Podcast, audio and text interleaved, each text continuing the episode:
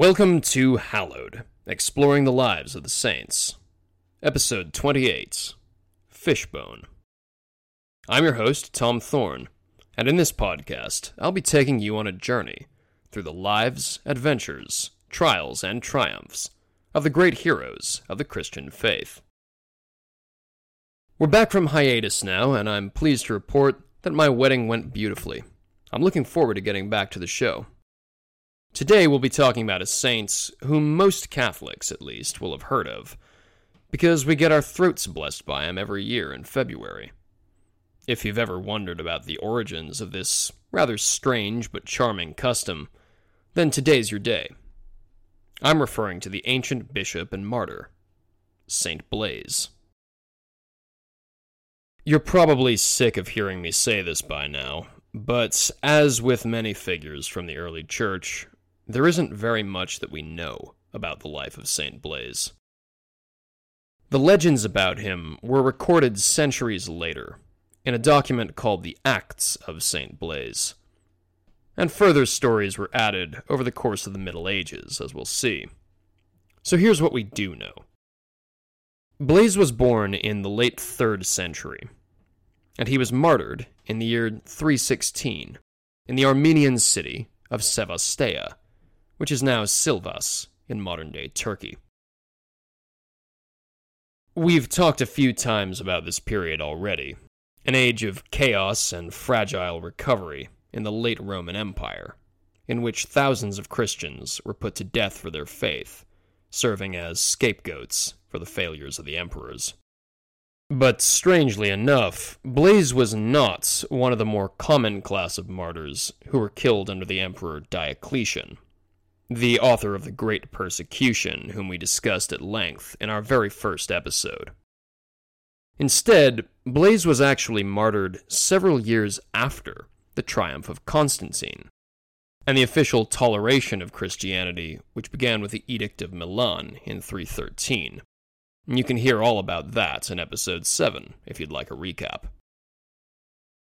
I'll explain why that was toward the end of today's show, that is, why Blaise was killed after Christianity had been legalized. But for now, let's look into some of those later legends about his life and miracles. Blaise himself is first mentioned by name in a 6th century Byzantine medical text by a physician named Aetios of Amida, who suggests praying to Blaise for help with ailments of the throat. That's right.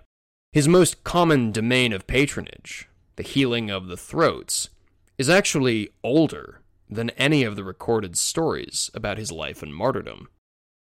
In other words, the thing we most associate with St. Blaise, his patronage of all diseases of the throat, goes all the way back to the origins of his saintly cult. The stories which grew up around that cult may or may not have been accurate, but they do show us how highly the early church trusted Blaise as an effective healer. By the Middle Ages, he had become one of the 14 Holy Helpers, a group of saints whose intercession was thought to be especially powerful for particular needs. The most famous of these tales is the one you've probably heard before that he miraculously saved a young boy who was choking on a fishbone becoming the patron of all ailments of the throats. Whatever truth there may be in this medieval legend, Blaise had already been the patron of the throat for centuries before that tale was written down, so it's not at all a recent invention to call him that. Beneath his treatment of the body, there is perhaps an allegorical meaning, too. As you probably know, the fish is an ancient symbol of Christianity in fact, along with the cross, it's one of the oldest symbols, going all the way back to the very first century of the church. The origins of this symbol probably have their roots in Christ himself in the Gospels, calling the fishermen, Peter, Andrew, James, and John, feeding the 5,000 with loaves and fishes, and of course, cooking fish on a campfire with his apostles after the resurrection. So, if we read the fish as a symbol of Christianity itself, then perhaps St. Blaise removing the fishbone from a choking boy could symbolize his removing obstacles to accepting the Christian faith. The modern custom that we're familiar with, of blessing people's throats with candles on St. Blaise's Day in February, began much, much later, in the 16th century. But as we've seen, that custom is based on a much older devotion, a devotion to St. Blaise as patron of the throats, which was at least a thousand years old by the time the candle blessings began. But the story of the boy and the fishbone isn't the only legend about St. Blaise, even if it is the most famous. Another legend says that after narrowly escaping capture by the Roman officials in Armenia, Blaise fled into the caves of the Cappadocian wilderness to continue his holy work in secret. Cappadocia, by the way, is eastern Turkey today. It's a rough, rugged, and dry country, home to several of the church's early fathers. During his time in the wilds, Blaise was approached by a poor peasant woman who had lost her prized piglet to a wolf. St. Blaise wasted no time in finding the wolf's lair and commanding the beast to give back the little piglets, which apparently it actually did. For that reason, Blaise is also considered the patron saint of wild animals, a title he shares with the now more famous, but historically much later, St. Francis of Assisi. According to the tale, that same peasant lady he'd helped with the missing piglet would later come to his aid when Blaise himself was in need. When he was finally arrested by the Roman authorities and locked in a dark prison cell, she brought him candles for comfort. This is probably why St. Blaise is associated with candles, why they are one of his symbols, and it's probably the origin of the blessing with candles on St. Blaise's Day. This brings us back to the question of his martyrdom. Why were the authorities after Blaise in the first place? After all, as I said at the beginning, Christianity was now officially tolerated. It was a perfectly legal religion, according to the Emperor Constantine. This was in 316, after all, several years after Constantine had passed the Edict of Milan and brought an end to the Great Persecution. So why was Blaise in trouble with the law? The short answer is that Constantine, who had taken the church under his protection, was not yet the sole master of the entire Roman Empire. At this point in time, he only ruled the western half of the empire. The eastern half of the empire, which at this point in history was far wealthier, was controlled by Constantine's rival, a man named Licinius. Now, Licinius had signed on to the Edict of Milan back in 313, and he had initially shown favor to the church. But as his power struggle with Constantine grew ever more bitter, Licinius appears to have withdrawn his support for the Christians in the eastern half of the empire. Perhaps he viewed them as a fifth column, loyal to Constantine. And so Licinius, the ruler of the East, gave license to his pagan bureaucrats to continue harassing, arresting, and even executing Christians in the eastern half of the empire even though it was no longer technically legal to do so. Ironically enough, this illegal persecution would eventually give Constantine himself a pretext for declaring war on Licinius and seizing control of the Eastern Empire.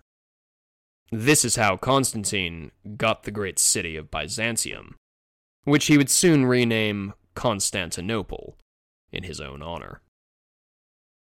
But all of that still lay in the future in 316, when the eastern bureaucrats under Licinius began their renewed persecution of the church. One of their unfortunate victims was Blaise. It's not totally clear how his whereabouts were given away, But we know that he was eventually found in his hidden cave and dragged out of hiding in the wilderness. He was brought before the provincial governor of Cappadocia, a pagan, and forced to prove his loyalty by sacrificing to the pagan gods in the name of the Eastern Emperor Licinius. I'm sure you can guess how Blaise replied, and I'm sure you can guess how the governor reacted.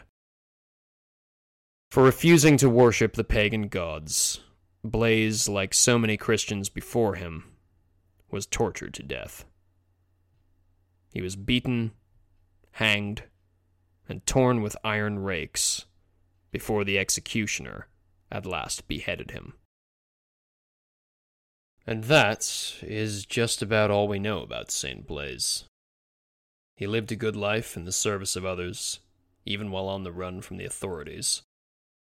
And when he was finally caught, he died a hero's death for Christ. So, what can we take away from this story? A few things, I'd say.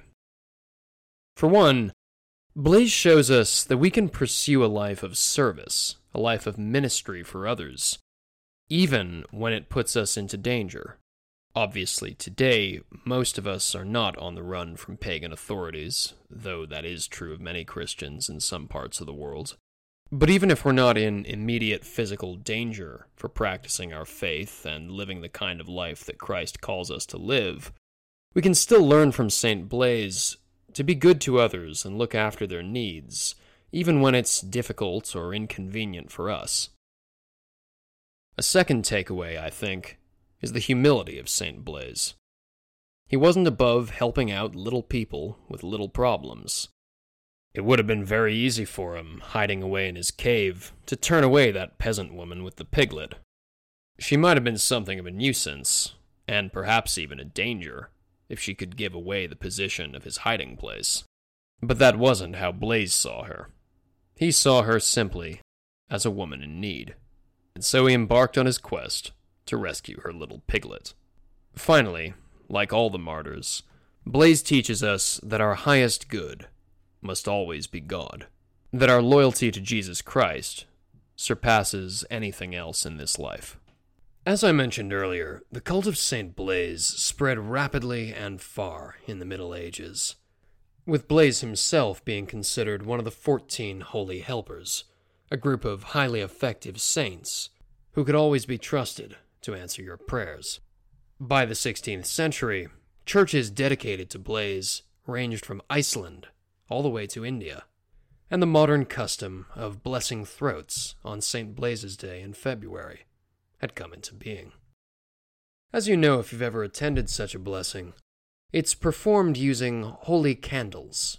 Usually, they're the candles that have been consecrated the day before, on Candlemas, the Feast of the Purification on the 2nd of February.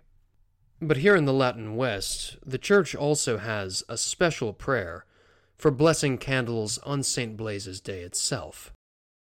It's quite a beautiful prayer, reminding us of what made Blaise such an honorable saint, while invoking his intercession for us here on earth. I'd like to read it to you. God Almighty and All Miles, by your will alone you created the manifold things in the world, and willed that the same Word, by whom all things were made, take flesh, in order to redeem mankind. You are great and immeasurable, awesome and praiseworthy, a wonder of marvels. Hence, in professing his faith in you, the glorious martyr and bishop Blaise did not fear any manner of torments, but gladly accepted the palm of martyrdom. In virtue of which you bestowed on him, among other gifts, the power to heal all ailments of the throat. And now we implore your majesty that overlooking our guilt and considering only his merits and intercession, it may please you to bless and sanctify and impart your grace to these candles. Let all men of faith whose necks are touched with them be healed of every malady of the throats, and being restored in health and good spirits, let them return thanks to you in your holy church, and praise your glorious name, which is blessed forever through Christ our Lord. Amen. St. Blaise is commemorated on the 3rd of February in the Catholic Church and on the 11th of the same month in Eastern Orthodoxy. He is the patron of infants, animals, builders, veterinarians, doctors, and of course the throats.